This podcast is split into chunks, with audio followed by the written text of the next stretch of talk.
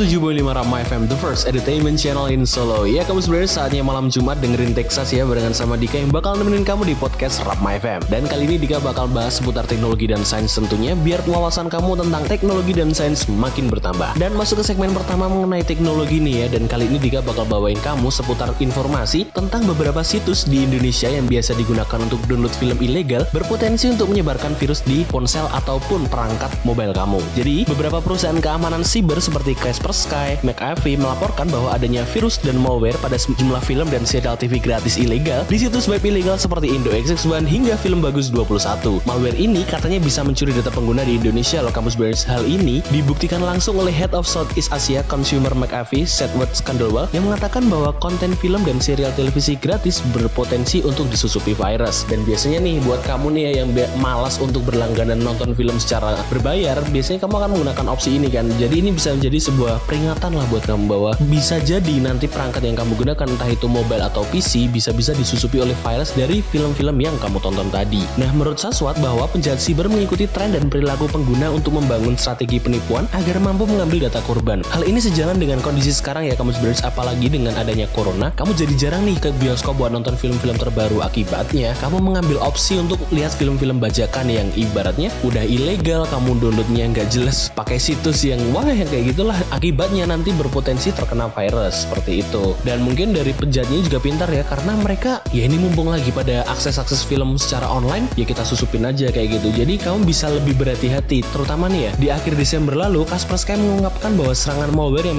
memanfaatkan penayangan film salah satu film terbesar nih ya, yang ya sebut saja Star Wars The Rise of Skywalker yang baru dirilis akhir tahun kemarin, bahwa di sana itu praktis menyiapkan sebuah malware di balik film tersebut. Dan biasanya nih ya ini paling rawan di situs-situs yang streaming ilegal dan situs torrent, karena keamanan bagi penggunanya itu bisa sangat tinggi, mulai dari host file yang berbahaya, kemudian bisa menyamar nih si malware ini menyamar di balik nama rekaman atau nama file-file kecil di dalamnya, mulai dari subtitle atau film itu sendiri. Bahkan peneliti dari Kaspersky sendiri menemukan bahwa lebih dari tiga puluh situs web palsu dan profil media sosial yang menyamar sebagai akun film resmi. Jadi hati-hati nih ya buat kamu yang sering mengakses web kemudian ada iklannya, jangan sampai kamu mengakses apapun dari iklan tersebut, karena kembali lagi itu seperti cloningan kayak gitu. Dan ya ini bisa jadi sebuah peringatan aja lah buat kamu yang masih ingin terjaga identitasnya atau tidak ingin terjadi apa-apa pada perangkat mobile atau P C kamu, segera kurang-kurangi untuk lihat film streaming ilegal dan pergilah ke salah satu penyedia layanan yang jelas, mulai dari aplikasi ya tidak perlu disebutkan lah ya, banyak sekali aplikasi untuk penyedia situs streaming yang gratis, bahkan kamu bakal dapat gratisan di subscriber di bulan pertamanya kayak gitu. Itu adalah salah satu info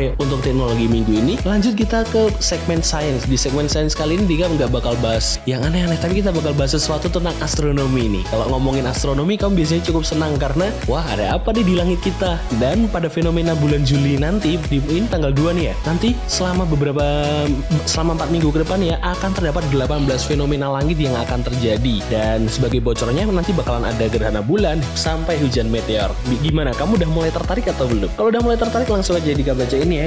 Jadi yang pertama nanti LAPAN atau Lembaga Penerbangan dan Antariksa Nasional menyampaikan bahwa sejumlah fenomena astronomi ini akan terjadi. Yang pertama, konjungsi inferior Merkurius. Nah, konjungsi inferior Merkurius ini akan terjadi di tanggal satu Juli kemarin. Jadi, ketika matahari, Merkurius, dan Venus itu berada dalam satu garis titik lurus. Ini tidak bisa kamu amati, namun sebagai contoh, nanti posisi Merkurius saat di pagi harinya, biasanya kan Merkurius itu terjadi di pagi hari, itu biasanya bisa terlihat sangat jelas, kayak gitu. Dan biasanya nih ya, karena Merkurius itu terlihatnya di sore hari, ini bisa kemungkinan terputar ya, terlihatnya itu di pagi hari kayak gitu. Dan yang kedua ada fase puncak purnama yang akan terjadi tanggal lima Juli nanti, di mana bulan akan berjarak tiga ratus tujuh puluh sembilan ribu kilometer sekian, dan ini akan terjadi di pukul sebelas empat puluh empat siang hari waktu Indonesia Barat. Yang selanjutnya bakalan ada gerhana bulan penumbra. Wah, ini adalah salah satu gerhana yang dinantikan nih ya, karena nanti akan terjadi pada tanggal lima Juli, namun tidak bisa dilihat di Indonesia karena bulan sudah berada di bawah ufuk. Jadi mohon maaf nih ya, jadi gerhana ini hanya akan bisa dilihat di daerah Kanada, Amerika, Meksiko, dan negara-negara kepulauan di Karibia yang selisih waktunya dengan kita itu hampir dua belas jam. Selanjutnya, konjungsi bulan dan Jupiter. Kalau tadi konjungsinya antara bumi, Mars, dan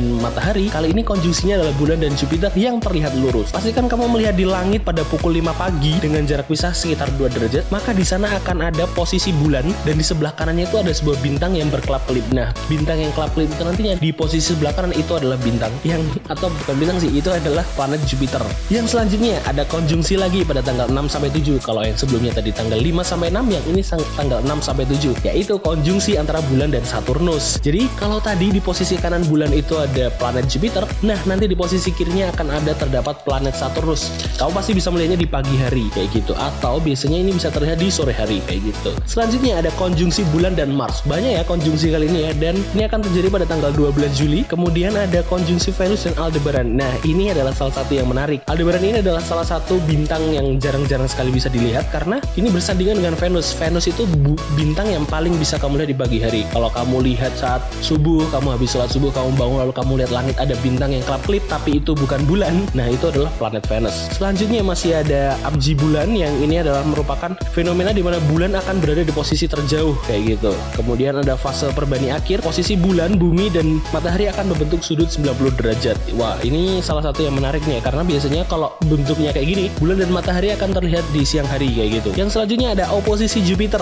Jadi posisinya ini Jupiter, bumi dan matahari berada di garis yang lurus. Ibaratnya kalau siang kamu lihat matahari, malamnya kamu bisa lihat Jupiter. Selanjutnya ada konjungsi bulan dan Venus yang hampir terjadi setiap hari. Ya masih banyak lagi fenomena-fenomena fenomena alam ya yang bisa terjadi, dan itu tadi kebanyakan di bulan Juli ini adalah konjungsi ini ya. Konjungsi ini adalah posisi di mana antara planet, bintang atau bulan itu berada di posisi yang satu garis lurus kayak gitu. Dan mungkin itu aja informasi yang bisa dikasih sampaikan minggu ini. Semoga bermanfaat buat kamu. Semoga kamu masih bisa lihat penampakan fenomena langit di bulan ini. Mungkin itu aja. Akhir kata, terhormatlah bagi yang berprestasi dan berprestasilah dengan tetap menjaga kehormatan. Dika pamit, see ya, Kampus Brainers.